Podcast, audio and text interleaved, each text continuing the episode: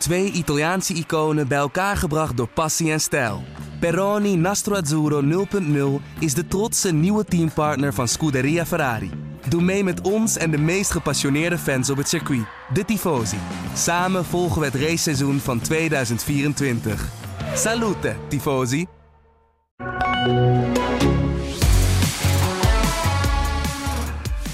De tweede race van het nieuwe Formule 1 seizoen bracht weer een 1-2 voor Red Bull. Alleen was het niet Max Verstappen die won, maar zijn teamgenoot Sergio Perez. Mede omdat het voor Verstappen een weekend was met ups en downs. Een goede vrijdag, problemen op zaterdag.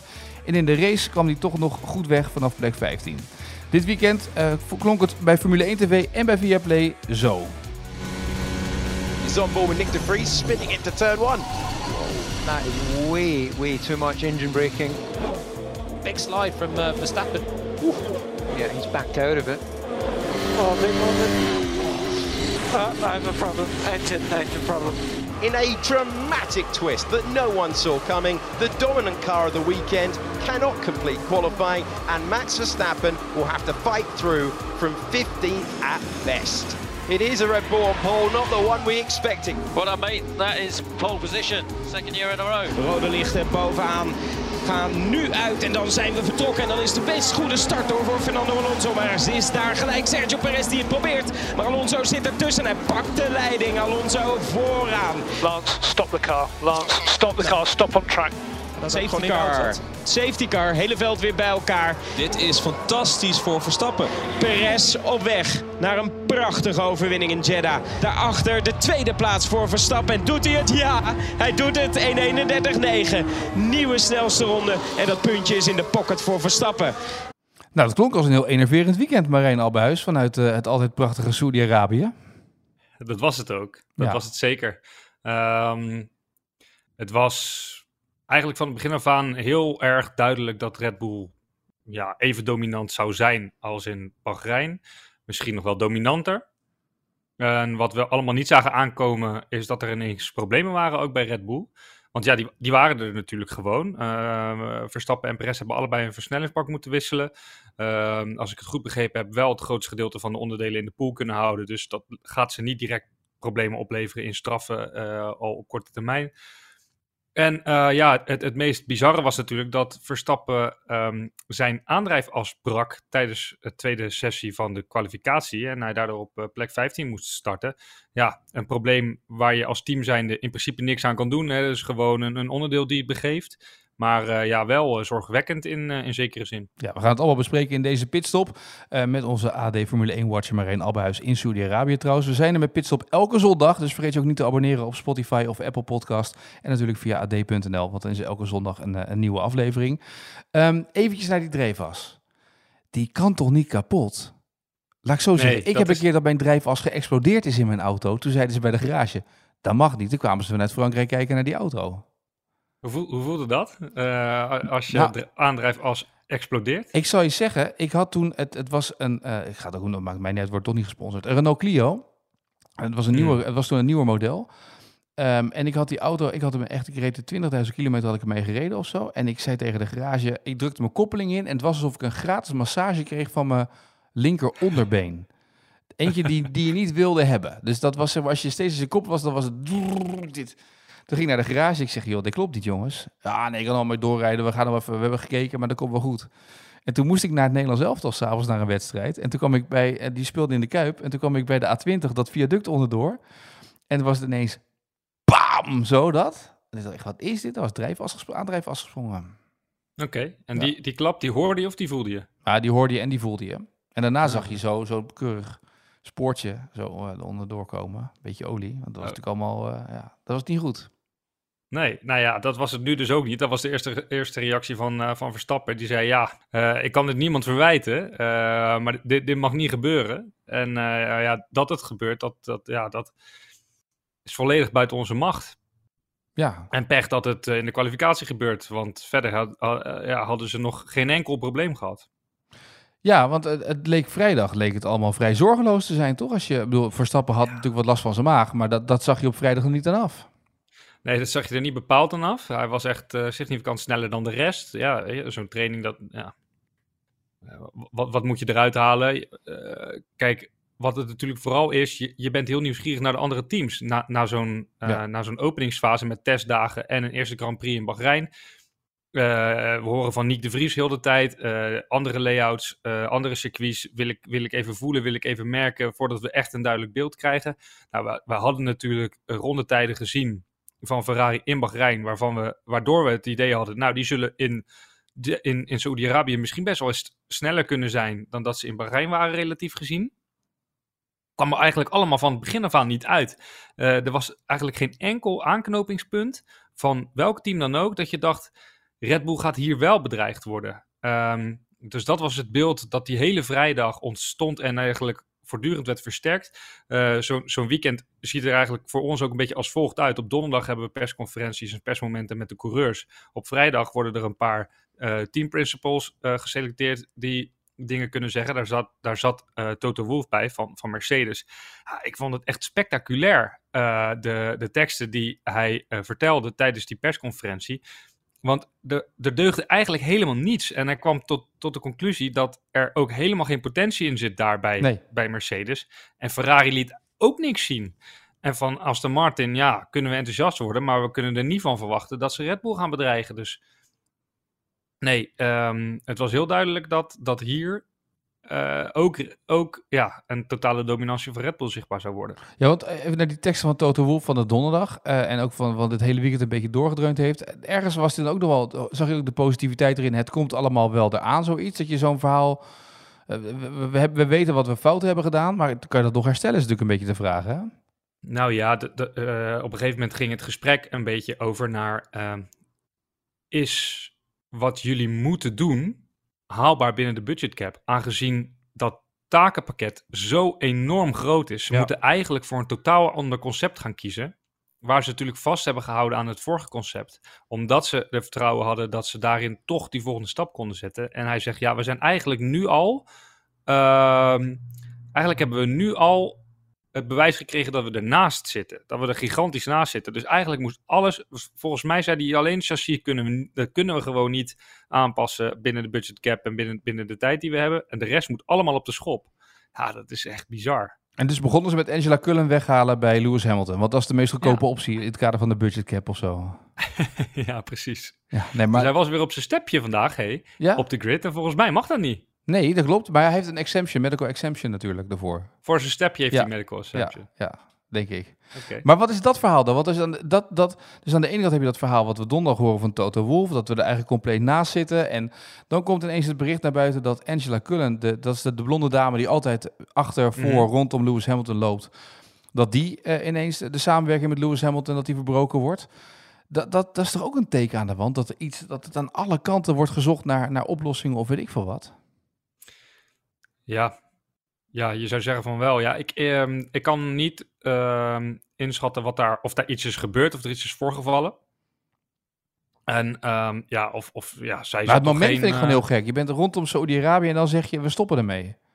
Ja. Dat zo Ja, doe je volgens eh, mij aan het begin of aan het einde van een seizoen en niet zeg maar na race 1. Ja, lijkt me ook. En dus zal er iets voorgevallen zijn. Zal er een ruzie eh, zijn ontstaan. Maar ja, Angela Cullen is voor, is voor eh, Lewis Hamilton in heel veel opzichten natuurlijk heel belangrijk. Maar ze is niet cruciaal eh, als het gaat om de performance van Mercedes. Dus Nee.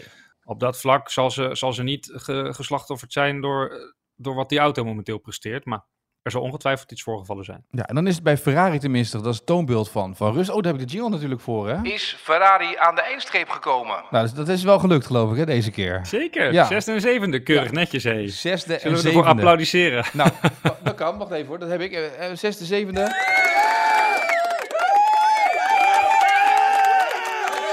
Nou, dat is toch heel pijnlijk voor het grote Ferrari, Ja. zesde, zevende. Je hoorde Leclerc ook een beetje moppen op die boordradio's.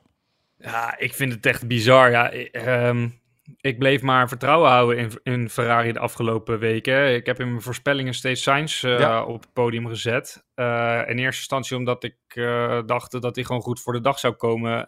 Dit keer ook omdat Leclerc een gridstraf had. Dat was voor het weekend al bekend. Maar ze komen gewoon er niet aan te pas. Ze komen er gewoon echt niet aan te pas. Het is ja, ontluisterend. Nou, dat is, dat is het zeker. Eh, of, naar de andere kant misschien wel, Red Bull is gewoon zo sterk dat de rest daarbij verbleekt. Hè? Dat kun je natuurlijk misschien ook wel stellen. Red Bull is, is voortreffelijk.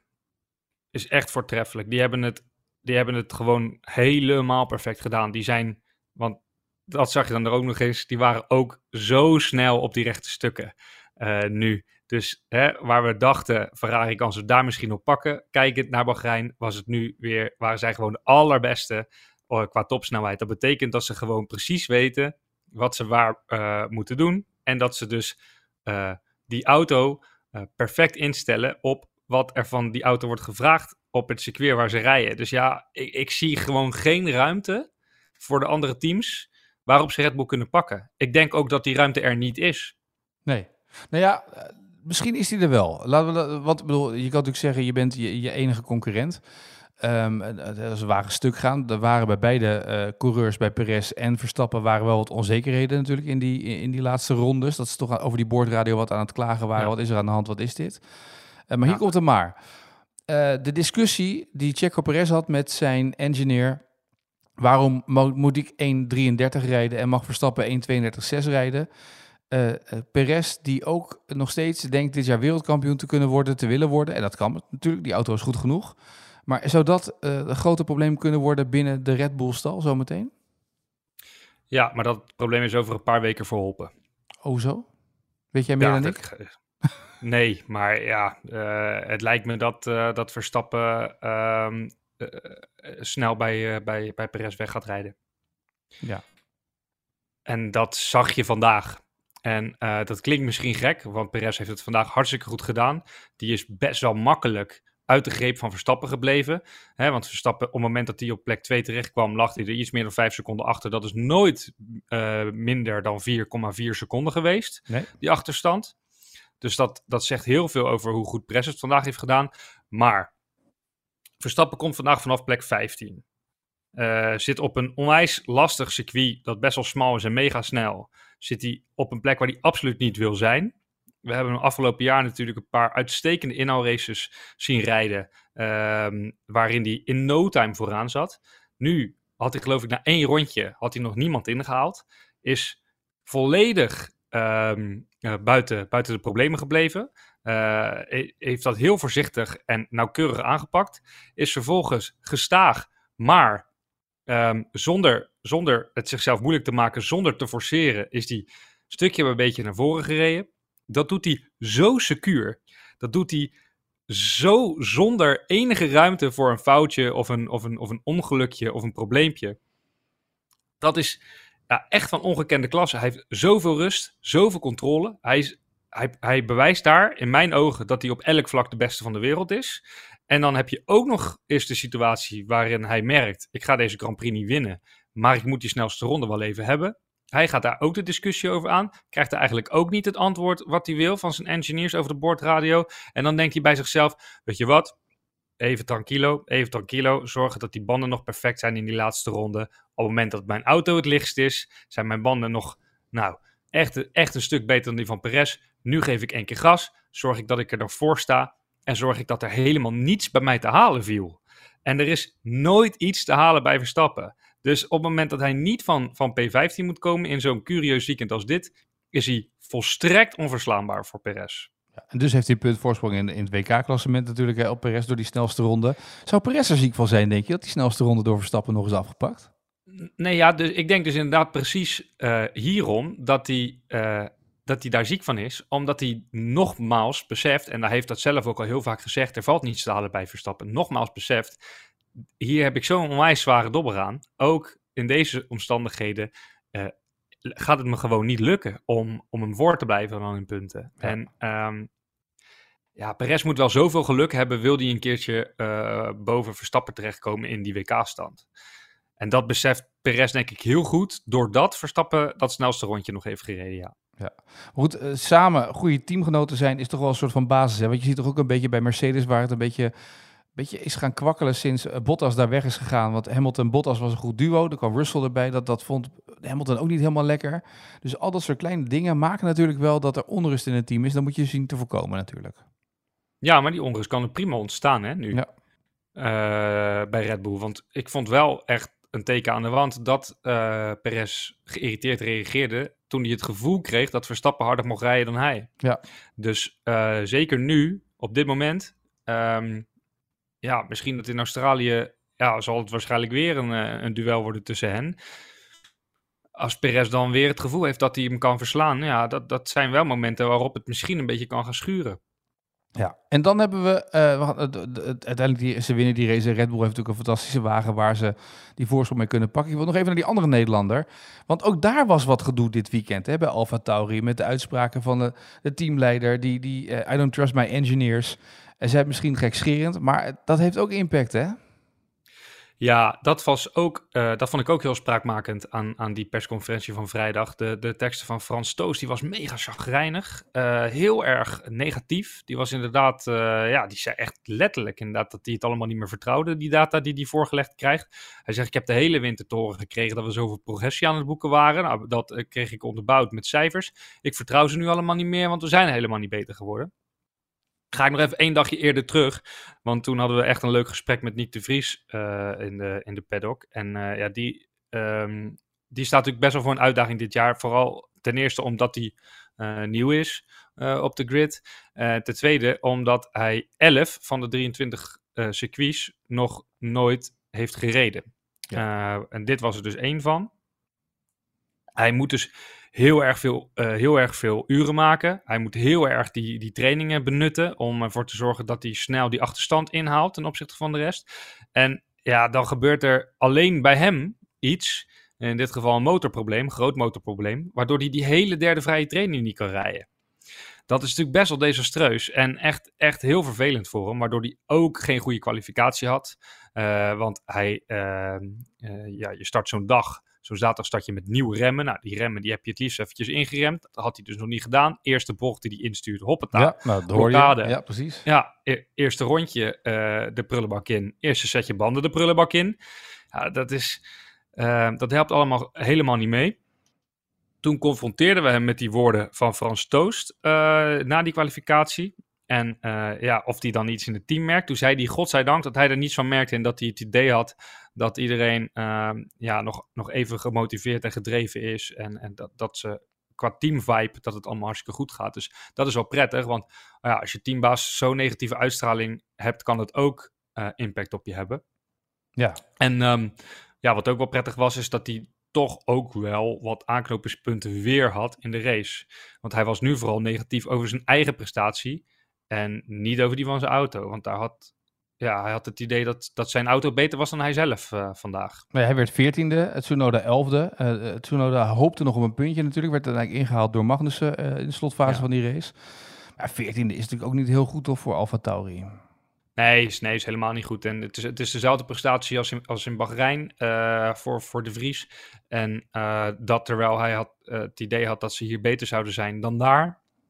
Nou ja, als dat al zo was, dan was dat minima minimaal. Ja. Um, maar hij zei zelf, ik was niet agressief genoeg. Of tenminste, hij zei, ik was niet aanvallend genoeg in het begin. En ik heb eigenlijk aan mezelf te danken dat ik in het gedrang kwam.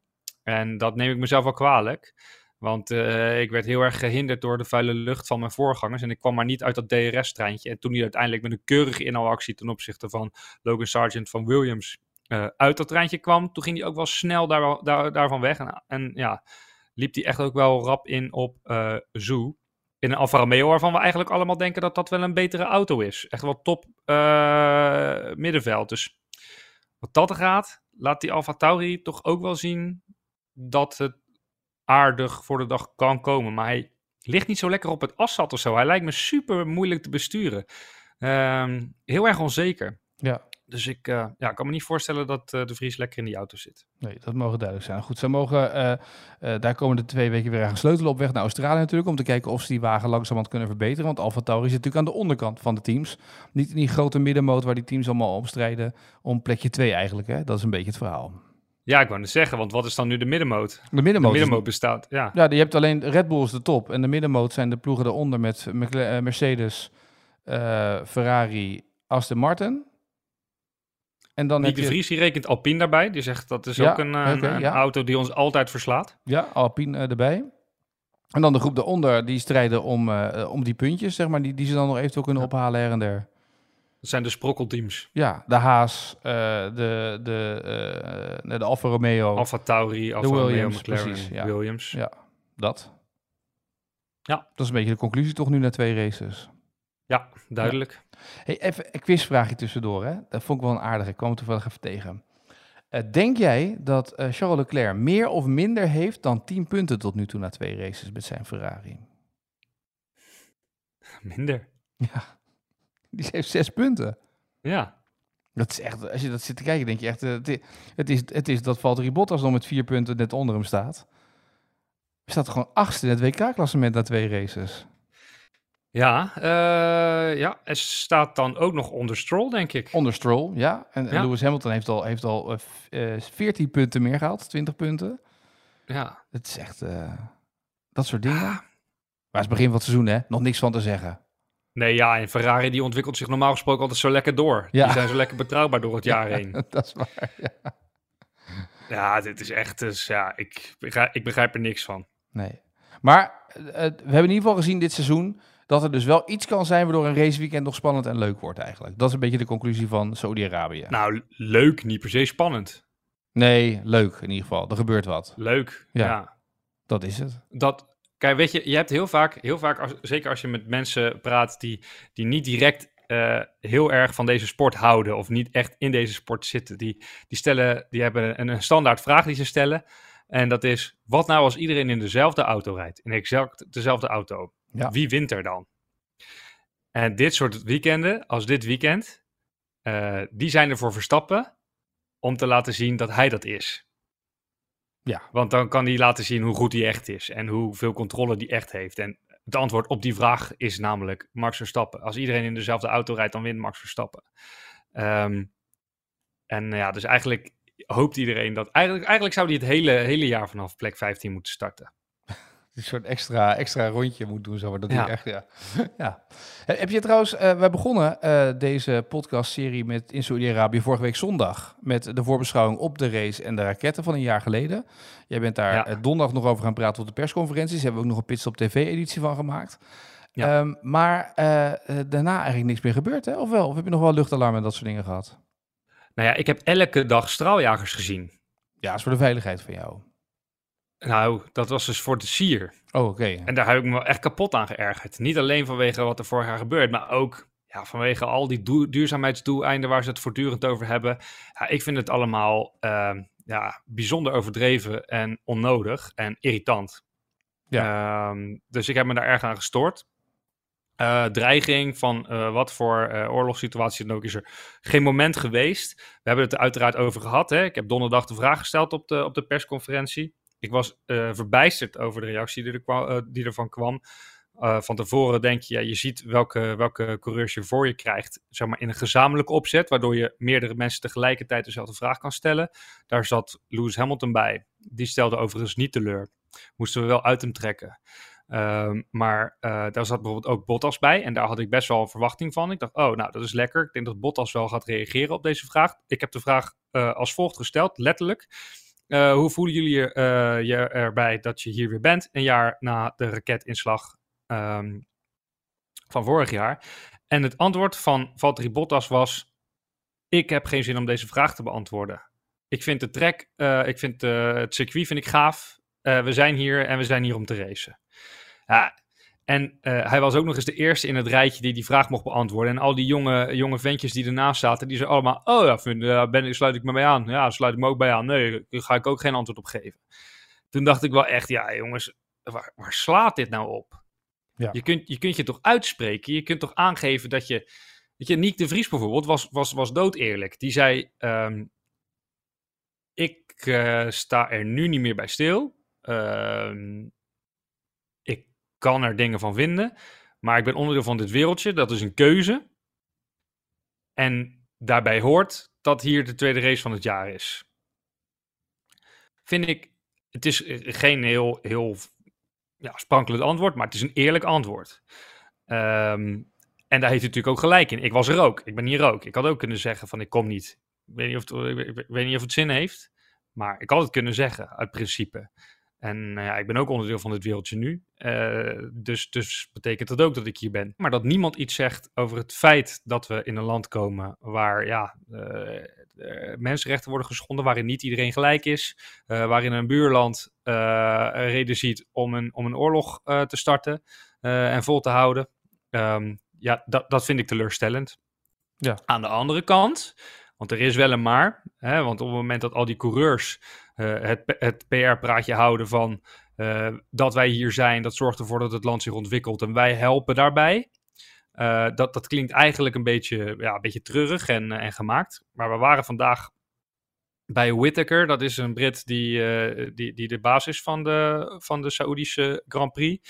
Uh, gevraagd uh, naar de situatie, naar wat, wat zij dan precies kunnen doen. Nou, wat hij zegt is dat ze wel, want het circuit is het hele jaar open en ze zijn nog een nieuwe aan het bouwen ook in Jeddah. Ze zijn volgens mij ook in Riyadh zijn ze aan het bouwen. Uh, ze zorgen wel voor erg veel uh, werkgelegenheid, vooral onder jongeren. 40% van de mensen die daarvoor werken zijn vrouw. Dat zijn vrouwen die volledige rechten hebben, die eruit zien als westerse vrouwen, die de keuzes kunnen maken van westerse vrouwen. Um, en daarin ja, kunnen ze wel een voorbeeld zijn voor de rest van het land.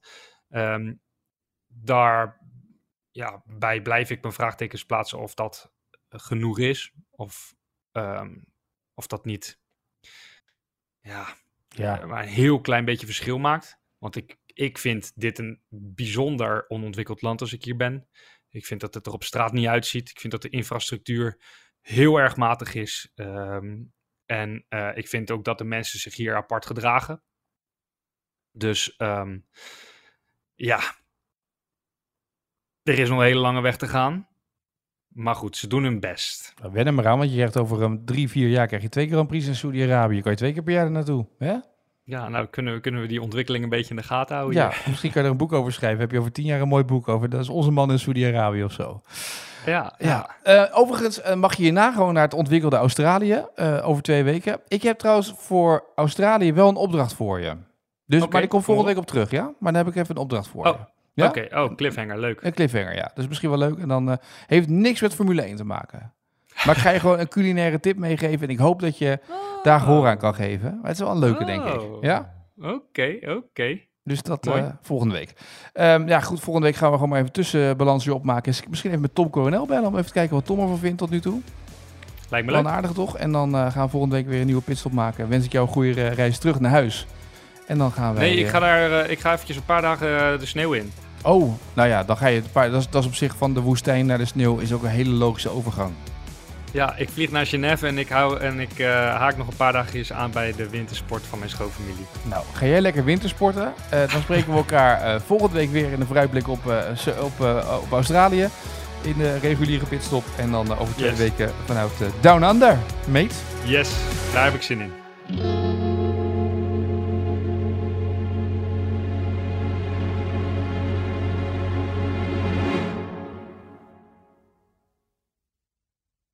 Twee Italiaanse iconen bij elkaar gebracht door passie en stijl. Peroni Nastro Azzurro 0.0 is de trotse nieuwe teampartner van Scuderia Ferrari. Doe mee met ons en de meest gepassioneerde fans op het circuit, de Tifosi. Samen volgen we het raceseizoen van 2024. Salute, Tifosi!